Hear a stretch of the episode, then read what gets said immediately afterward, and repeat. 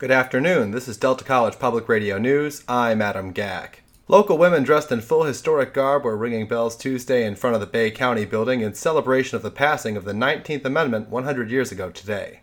Cindy Lavasser was the organizer of the event, which was about more than reminding people of a centennial anniversary. I want to make sure that, that uh, we understand that women won the right to vote, we weren't given it, and that the word is suffragist, not suffragette. Suffragette was a derogatory term put out by the British newspapers to, you know, dismiss us, and uh, we will not be moved. Lavasser added, protecting your right to vote takes vigilance. Everybody needs to vote. We're citizens.